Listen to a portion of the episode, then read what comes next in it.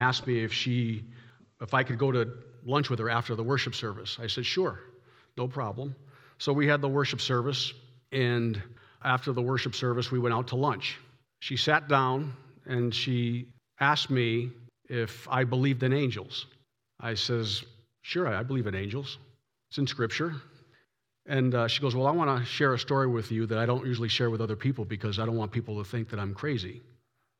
So I said, okay. I said, what happened? She says, I was on the West Coast. I was visiting my daughter.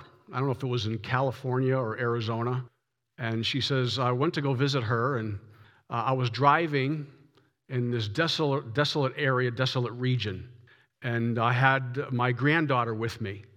And the granddaughter at the time was an infant, and she must have been traveling somewhere, but she was just her and the granddaughter. And as she's driving down this road where there was nothing and no one around, she ends up getting a flat tire. She doesn't know what to do. She didn't know how to fix a flat tire. And she's concerned now because she's in the middle of nowhere, and there's nothing that the eye could see for miles, she said. And if you've ever driven out west and driven through Death Valley, it's desolate out there. So she didn't know what to do. So she started to pray. And she's like, God, I need help. What am I going to do? I have this child with me. She's concerned for the child's well-being. How long are they going to be stuck out there in the desert? And so she cried out to God, and she said, Lord, I need help. Within 10 minutes of her prayer, someone pulls up behind her in a pickup truck. And he gets out of the car, so she gets out of the car. And as she's telling the story, she says, when he got out of the car, she says, I was kind of concerned. I wanted to get back in the car because I was scared. He looked a little rough. But he spoke to her, and very, very polite, dark hair, spoke with an accent. I think it may even sound like maybe he was from Mexico or something like that. He asked her what the problem was, and she's carrying the baby in her arms. He said, what's the problem? And she said, well, I have a flat tire. And she says, I don't know what I'm going to do. She goes, can you help me out? And he said, yeah, I can help you out. And he goes, do you have a spare? And she says, yeah, I think we have one in the back, in the trunk. And fortunately they did, but he told her there was no way that this was going to work, that she could only drive so long on the spare. Didn't have a lot of air in it at all. And so he told her that if you go 2 miles down the road, you're going to find a gas station, and in that gas station, there's a mini garage, and you're going to find a tire that's going to be exactly the kind of tire that you're going to need for that vehicle. There's only one tire remaining. So if you go down there, I'll change the tire for you. You go down there, and they'll put the tire on for you. And so she goes. He changes the tire. So she goes. He follows her to the gas station. She tells the gentleman who works at the gas station what happened, and sure enough, there's a tire exactly that she needed for her car. And so tires changed, so she leaves, and she starts driving. And the gentleman who had pulled over in the pickup truck followed her.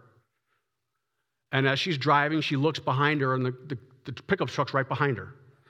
And she takes her eyes off the rearview mirror and starts looking down the highway. She looks up again in the rearview mirror, and the pickup truck that was behind her is gone. Nowhere to be found. And she said there was no on-ramp and there was no off-ramp anywhere. And she was obviously puzzled. And then she says, I found interesting is that when I was holding the baby in my arms, the baby was reaching for the man who had stopped in the pickup truck as he was talking to me. And she says, the child would never do that with anybody. Never. And all the child wanted to do was reach out and hold this gentleman, and she found it strange. And then when suddenly this pickup truck disappears from following her out of nowhere, she was thinking, was this an angel? And so she asked me, do you believe this was an angel? I said, I have no idea if it was an angel. I have no idea, and I can't explain whether the person behind you, I can't explain it. I'm not saying it wasn't. I'm not saying it was. But it's possible that it was. And she didn't want to share that story with too many people because she was concerned how people were going to react about if she were to tell that story to other people. And I don't know, maybe some of you have stories that you can explain or maybe you can't explain, and you think this may have been an angel of God that was involved in your life. I've heard other people tell other stories as well. And when we know that angels are called to minister to God's people in a time of need, just like they did with Jesus, who's to say it wasn't an angel? But the story reminded me of the passage we're going to read today, because unlike the story that this woman told me many years ago, the story we're going to read today, there's no doubt that there was an angel involved in what goes on in the life of Zechariah as he worships in the temple. The passage we're talking about is Luke chapter 1, verses 5 to 25. He receives an angelic encounter. He receives an angelic encounter. So what I'm going to do is I'm going to read verses 5 to 25 in one shot. So just follow along as I read. I may stop and explain certain things as I go, okay? There was in the days of Herod, the king of Judea, a certain priest named Zacharias of the division of Abijah. His wife was of the daughters of Aaron, and her name was Elizabeth. And they were both righteous before God, walking in all of the commandments and ordinances of the Lord, blameless. But they had no child because Elizabeth was barren, and they were both well advanced in years. And so it was, while he was serving as priest before God in the order of his division, according to the custom of the priesthood, his lot fell to burn incense when he went into the temple of the Lord. And the whole multitude of the people was praying outside at the hour of incense. I'm going to stop right there. It says that Zechariah was of the division. He was a priest. And it was the division, he was a member of the division of Abijah. Now, what's going on here, and you have to be familiar with the Old Testament to understand what's going on. At this particular time in Jewish history, it's called Second Temple Judaism, there were about 18,000 priests, give or take, okay? All of these priests could not serve at the temple in one time. There was just too many priests. So what they did is they had a rotating schedule of priests that would worship and serve in the temple at a designated time. And these priests were divided up into divisions. And Zechariah was a part of the division of Abijah. And so these priests would serve twice a year at 1 week intervals. So they would serve 1 week, and then they would rotate again, and they would serve another week. So they would serve twice a year to go into the temple to worship. These priests would. So his division is called to go into Jerusalem to worship at the temple. Now, each division had a certain number of priests. Maybe 450 priests would go at one time to serve in the temple.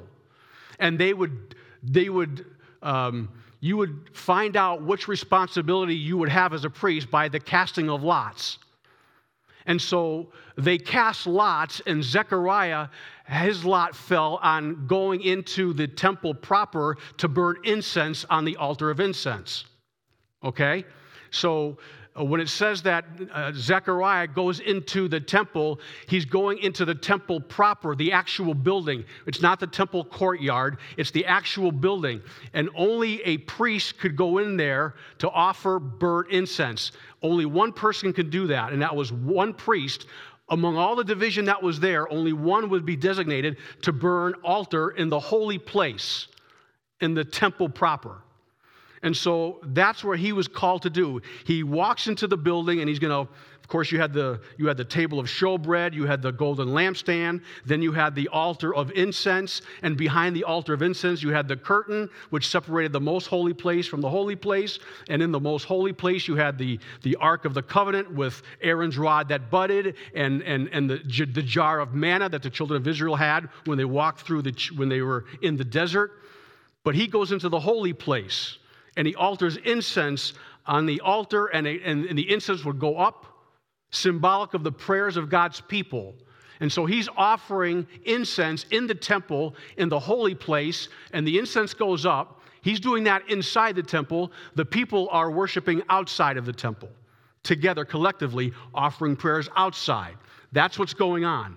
This is something that Zechariah would probably do only once in his lifetime.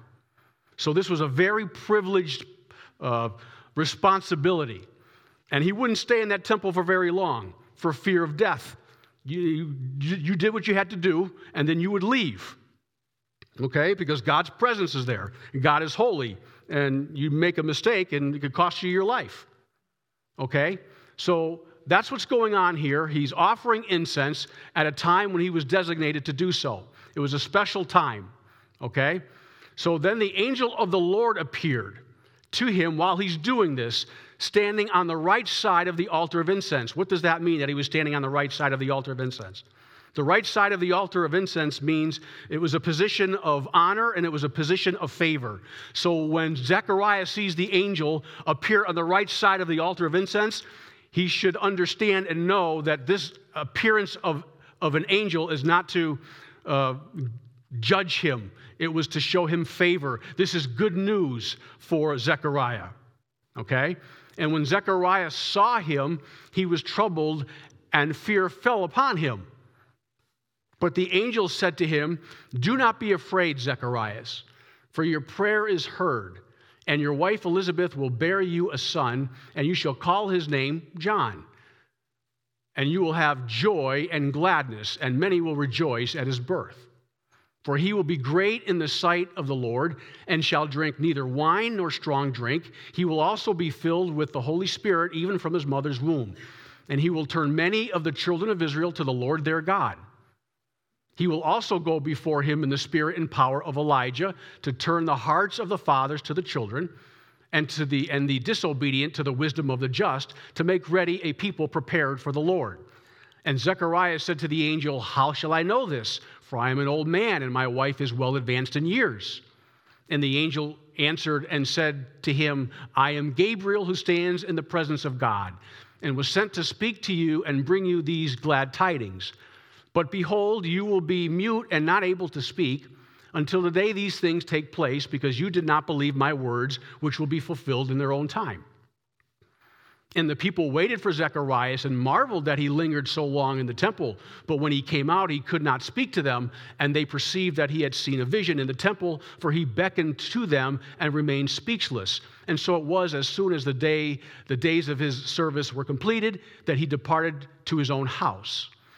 Now after those days, his wife Elizabeth conceived, and she hid herself 5 months, saying, "Thus the Lord has dealt with me in the days when he looked upon me to take away my reproach among the people." It's rather lengthy passage, but it goes to show you that here we have an angelic encounter. The angel Gabriel is going to make an annunciation to Zechariah that he's going to have a son. Now, what's interesting is I want to go beyond this particular passage into what Luke is doing in chapters 1 and 2. If you look at chapters 1 and 2, you're going to notice that there is a pattern that the author Luke is presenting in the first two chapters. The pattern goes like this. You have the announcement of John's birth. Then you have the announcement of Jesus' birth. Then you have John's birth, then you have Jesus' birth. And in between the announcements and the births themselves is the interaction between Mary and Elizabeth, the mother of the two children. And so you see a pattern there. Well, what's the pattern for? Well, clearly the author wants to make a comparison and a contrast between the announcement of John and the announcement of Jesus, and the birth of John and the birth of Jesus. That's what he wants to do. He wants us, as we read those two chapters, to make a comparison between these two individuals. The question is, why does he want to do that? Why does he want us to compare John's announcement and Jesus' announcement of their births and the births themselves? Why does he want to do this? Well, I think there are two reasons why he would want to do this. The first of all is that he wants to show, particularly Theophilus. Remember, he's writing to a particular person. Luke's gospel in the first four verses makes clear that he's writing to a person named Theophilus, who was most likely a Roman official who would have had a hard time believing the things concerning Jesus.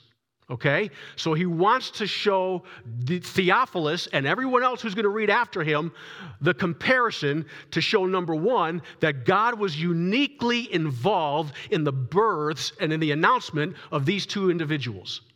He wants to show Theophilus that God is absolutely in control and is uniquely at work in the births of these two men. How does he do that? How does he show Theophilus, and how does he show us that God was uniquely at work? He does this by, number one, by sending his angel to predict what would take place before it happened. God wants to show everybody that he's at work at that particular point in history in a powerful way by sending an angel to declare that there are going to be two children that are going to be born at a particular point in history. He doesn't send the angel afterwards. He sends the angel before. He doesn't wait until they're born and then have the angel come down and explain to them what has happened. He wants to show Theophilus and us that God was in control of the events. How do we know that? Because he sends an angel to tell Zechariah and Mary, these are things that are going to happen. And he can do that because he's in control of the world's events. So he's telling Theophilus and he's telling us that God is sovereignly, uniquely involved powerfully in the births of these two individuals. Secondly, we know that God is uniquely at work in these births because the births themselves will be miraculous in nature. There's no way that Zechariah and his wife and Mary can have children on their own. There's no way that can happen. Impossible. So because she's barren and they're both advanced in age, Zechariah and his wife Elizabeth, and Mary is not married. She's not with anybody. So how in the world can they have children? The fact that he sends an angel to announce this and then performs it is showing Theophilus and everybody else that God Almighty is at work in a powerful way in the lives and in the announcements of these two births. Okay? Another reason why that the author will put John and Jesus and their announcements and their births side by side is to show that Jesus is far greater than John. You say, we know that to be true, don't we? We know that Jesus is greater than John. But if you're in the first century, that would have been very, very difficult to understand and know, right? So let's listen to the language of the angel when he makes the announcement to Zechariah. Listen to what the angel says about John. In verse 15, there are three things that the angel says about John the Baptist. He says that he will be great in the sight of the Lord. That is, a man who is important in God's work of salvation. He is also going to be a man who will neither drink wine or strong drink, meaning that John's going to be an ascetic, a man of great dedication and discipline. Next, we see that he will be a man filled with the Holy Spirit, even from his mother's womb. So John is going to be a man filled with power from on high. Next, the angel will illuminate to Zechariah what John will do. In verse 16, he's going to turn many of the children of Israel to the Lord their God. That is, he will have a ministry of reconciliation between people and God.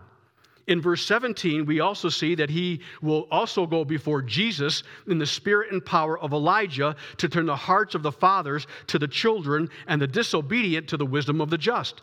That is, he will have a ministry of reconciliation between people and people. And in verse 17, it says, the angel says to Zechariah, he will make ready a people prepared for the Lord. His ministry, John's ministry, is a ministry of preparation. And now we're going to see what the angel Gabriel says about Jesus. In verse 32, this is what the angel says Jesus will be. He will be great. That's it. There's no description, no qualification. Now, he won't be great in the sight of the Lord. He's just great, period. Because he is the Lord. Right? Verse 32 also says that he will be called the Son of the Highest or Son of the Most High. He will have a unique relationship with God the Father. And also in verse 32, speaking of Jesus, he will be a king or a royal figure, for he will receive from the Lord God the throne of his father David. So he will be someone who is a royal figure. That kind of language is never spoken of John. And what will Jesus do? In verse 33, his reign will be eternal. He will reign over the house of Jacob forever. And his kingdom will be eternal. And his kingdom there will be no end. So clearly the angel is telling us in the revelation to Mary that Jesus is greater than John. Theophilus may have inverted that. And many people in Jesus' day would have thought that John was greater than Jesus. Why? Well, because John was older than Jesus, and John's ministry preceded that of Jesus. So if you're living in the first century, you would have thought, based on culture and custom, that John was superior than Jesus, to Jesus.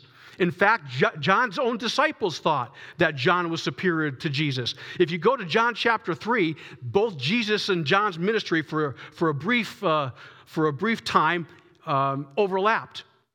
And they're both at the Anon River, and they're baptizing. And John's disciples go to John and say, "Hey, John, some of these disciples who are following you, they're leaving you and are going to the person that you've been testifying about.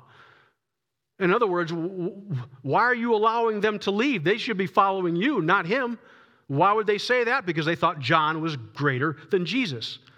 And so he wants to make it perfectly clear that Jesus is superior. Though he follows him in birth, he is superior to John the Baptist, which is one of the reasons why Luke is presenting the material in contrast to one another. Okay? But there's one more reason why he puts this material together, and there's one more comparison and contrast that I think he's trying to show to us when he does so. He wants us to see the right and the wrong way to respond to God's promise of power by looking at the life, by looking at the announcements of the angel Gabriel to both Zechariah and Mary. Okay? So let's take a look at Zechariah's response. How does he respond to the angel Gabriel? Verses 18 to 20. And Zechariah said to the angel, "How shall I know this? How will I know that what you say to me will come to pass? For I am an old man, and my wife is well advanced in years." And the angel answered and said to him, "I am Gabriel, who stands in the presence of God, and was sent to speak to you and bring you these glad tidings. But behold, you will be mute and not able to speak until the days these things take place." Why?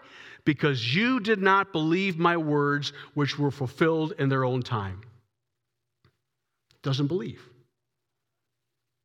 It is clear that Zechariah doesn't believe the angel's response. He found himself in a similar situation as Abraham did long before, but he doesn't respond in the same way as Abraham. Paul writes concerning Abraham in Romans 4:19 and 20. He says this, "And not being weak in faith, Abraham did not consider his own body already dead, since he was about 100 years old, and the deadness of Sarah's womb. He did not waver at the promise of God through unbelief, but was strengthened in faith, giving glory to God." So Zechariah, in a very similar situation to Abram, doesn't respond in the same way as Abraham. Now look at Mary's response to what the angel says to her in verse 34. Mary said to the angel, "How can this be, since I do not know a man?" Notice the contrast between both responses. Zechariah says, "How shall I know this?" Mary says, "How can this be?" What's the difference? Zechariah is asking for more evidence. Mary is asking for an explanation. Zechariah says he can't be sure. Mary says she can't understand. The point that Luke is making to Theophilus and to everyone who reads the first two chapters of Luke is this: be like Mary when you hear the good news concerning Jesus Christ. Don't be like Zechariah. Those are the three comparisons that we see in these first two chapters with the births and with the annunciations of the births, okay? Jesus is greater. God is doing a supernatural work, a powerful work at this particular time in history. And he wants us to show us to respond like Mary and not like Zechariah to divine revelation. But what does this mean for you and me? I think there are three lessons I want to point out. Number one, the first lesson we learn from the contrast between Mary's response and Zechariah's response is that it is possible to demand too much evidence before we believe God's promise. It's possible for us to demand too much evidence before we believe in God's promise. This does not mean that it's wrong to want evidence for our faith. Our belief is not groundless. We don't just believe in nothing. There's a reason why we believe, right? But there is an evil in demanding signs beyond what a humble heart would require. This is evident later on in Luke's gospel when he writes this in Luke 11:29-32. And while the crowds were thickly gathered, Jesus began to say, "This is an evil generation. It seeks a sign, and no sign will be given to it except the sign of Jonah the prophet. For as Jonah became a sign to the Ninevites, so also the Son of Man will be to this generation. The queen of the south will rise up in judgment with the men of this generation and condemn them. For she came from the ends of the earth to hear the wisdom of Solomon, and indeed a greater than Solomon is here. The men of Nineveh will rise up in the judgment with this generation and condemn it, for they repented at the preaching of Jonah, and indeed a greater than Jonah is here." Note, Jesus is not criticizing these people's faith. He is exposing the hard and unrepentant hearts of his contemporaries because they cannot see in his miracles and character the signs of truth. And so Zechariah's unbelieving response to the angel is a warning to us not to demand too much evidence before we believe in God's promises. Second lesson that we learn from the contrast between Mary's response and Zechariah's response is that it is okay to want to ask for explanations when we're perplexed.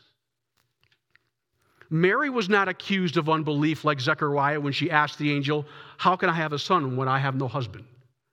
Mary saw the human impossibility as clearly Zechariah did, but her heart did not reject the possibility in unbelief. She responded humbly and desired only to know how such an impossibility might be. Mary's response to the angel teaches us that when our hearts are right, God is not opposed to our seeking to understand his ways in our lives. It is true, we will never understand everything in this age, but the possibilities of what we can understand about the ways of God on the basis of his revealed word are deep. The only acts of God that we should not try to understand are the ones that he has told us not to go searching for. What we must guard against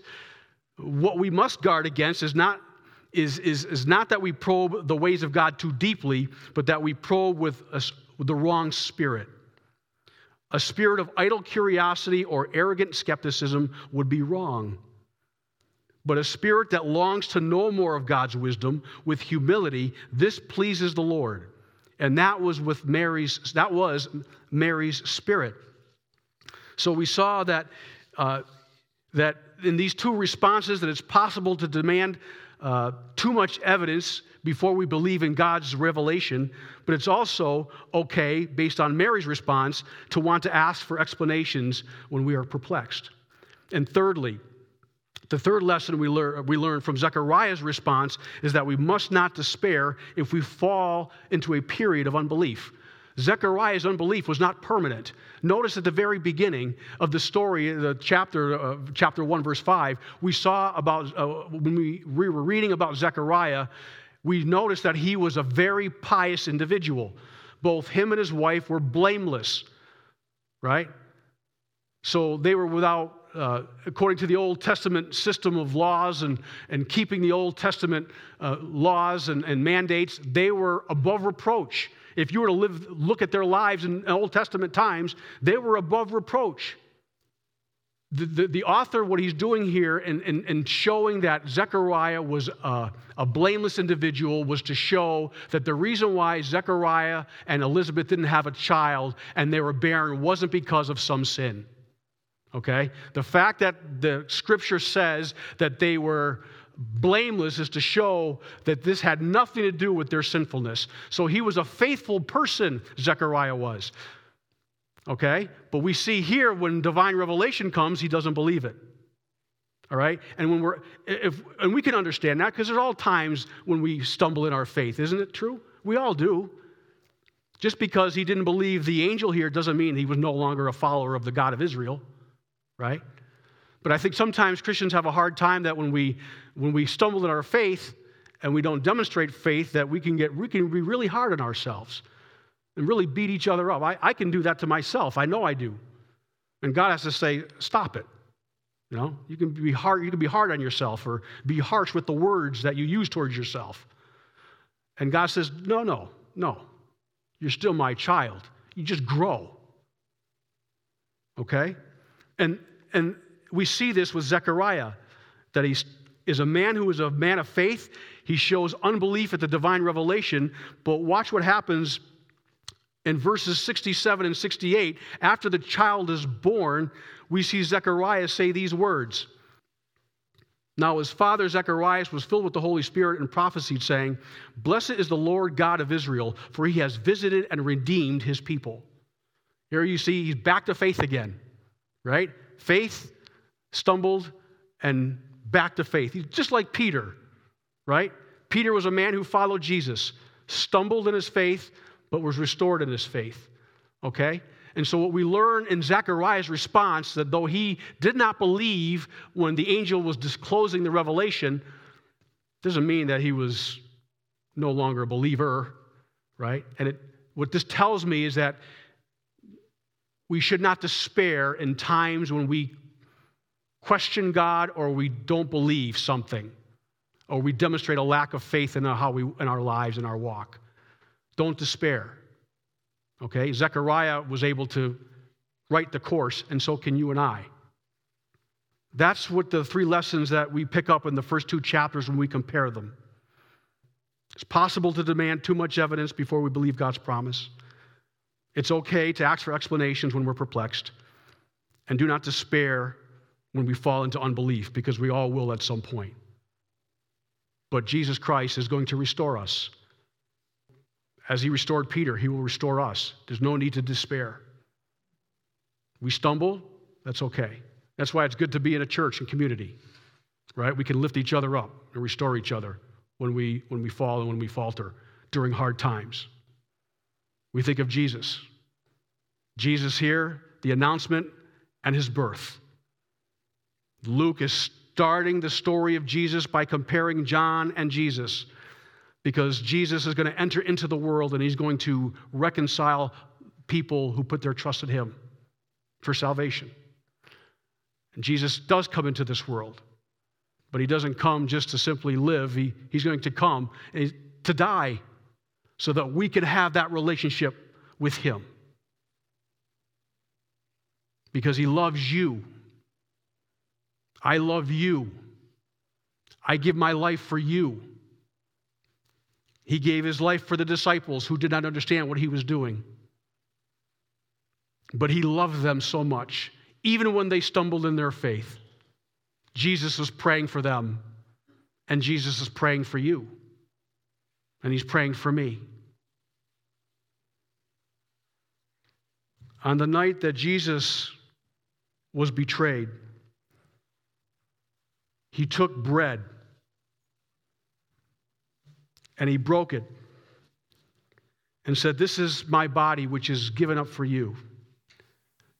Do this in remembrance of me." When supper had ended, he also took the cup and he blessed it and said, "This is the blood of the new covenant, which is shed for you and for all men, so that your sins may be forgiven. Do this in remembrance of me. For as often as you eat this bread and drink this cup, you proclaim the Lord's death till he comes."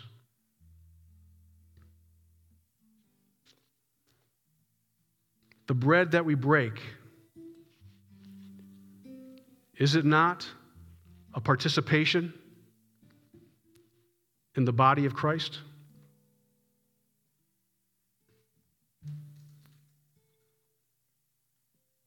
The cup that we bless, is it not a participation in the blood of Christ? As we share God's meal together, think of Jesus coming into this world, dying for you and for me, so that we will be with him for eternity and with each other for eternity, never to be separated again. Think of Jesus and feed upon him together with thanksgiving.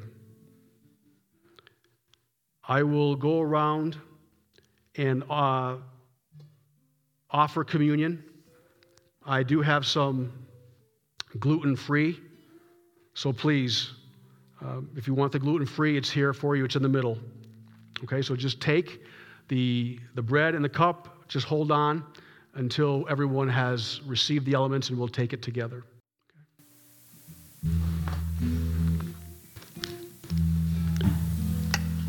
Mary, did you know that your baby boy would one day walk on water?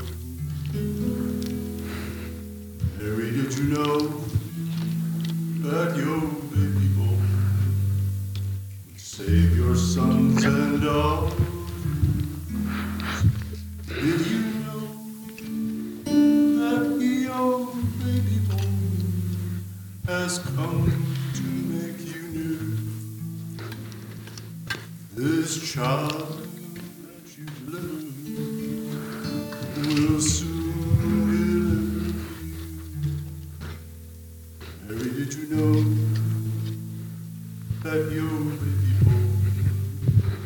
Sight to the blind.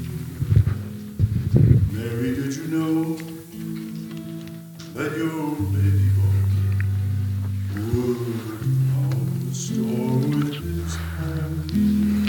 Did you know that your baby boy has walked where angels tread? When you kiss your little baby, you've kissed the hand of God. Oh,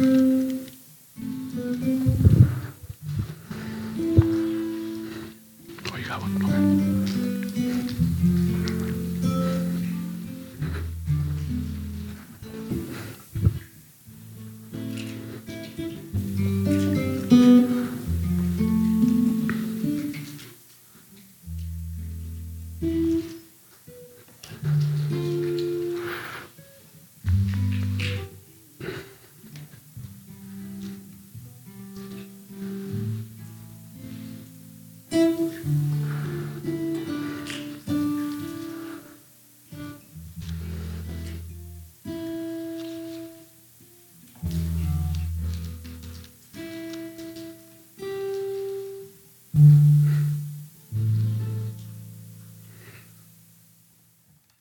Body of Christ, which is broken for you and for me, let us partake together.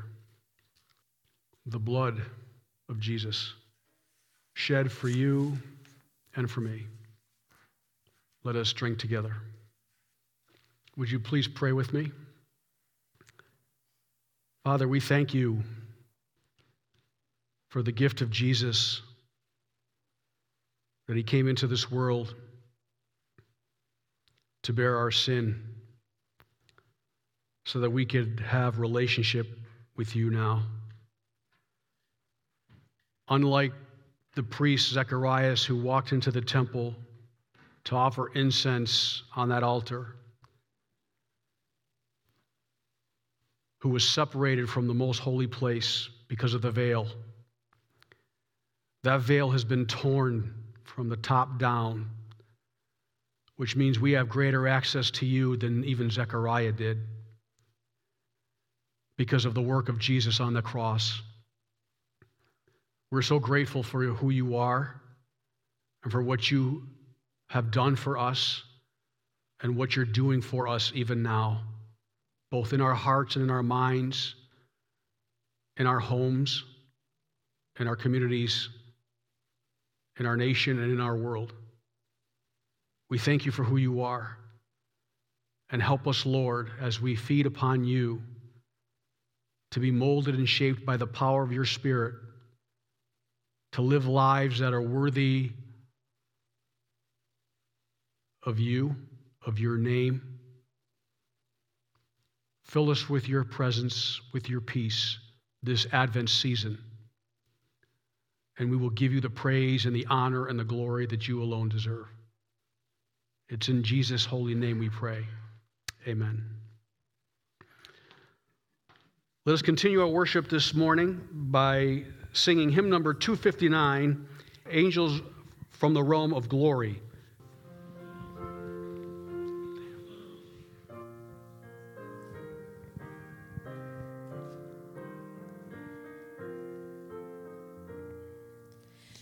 Angels from the realms of glory, wing your flight o'er all the earth. He who sang creation's story, now proclaim Messiah's birth. Come and worship, worship Christ the newborn King. Shepherds in the field abiding, watching o'er your flocks by night. God with man is now residing, yonder shines the infant light. Come and worship, worship Christ the newborn King. Though an infant now we view him, he will share his Father's throne. Gather all the nations to him, every knee shall then bow down. Come and worship, worship Christ the newborn King.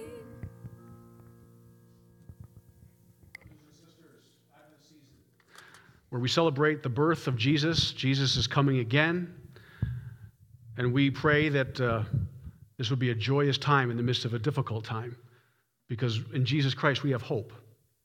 We have hope because of Jesus Christ.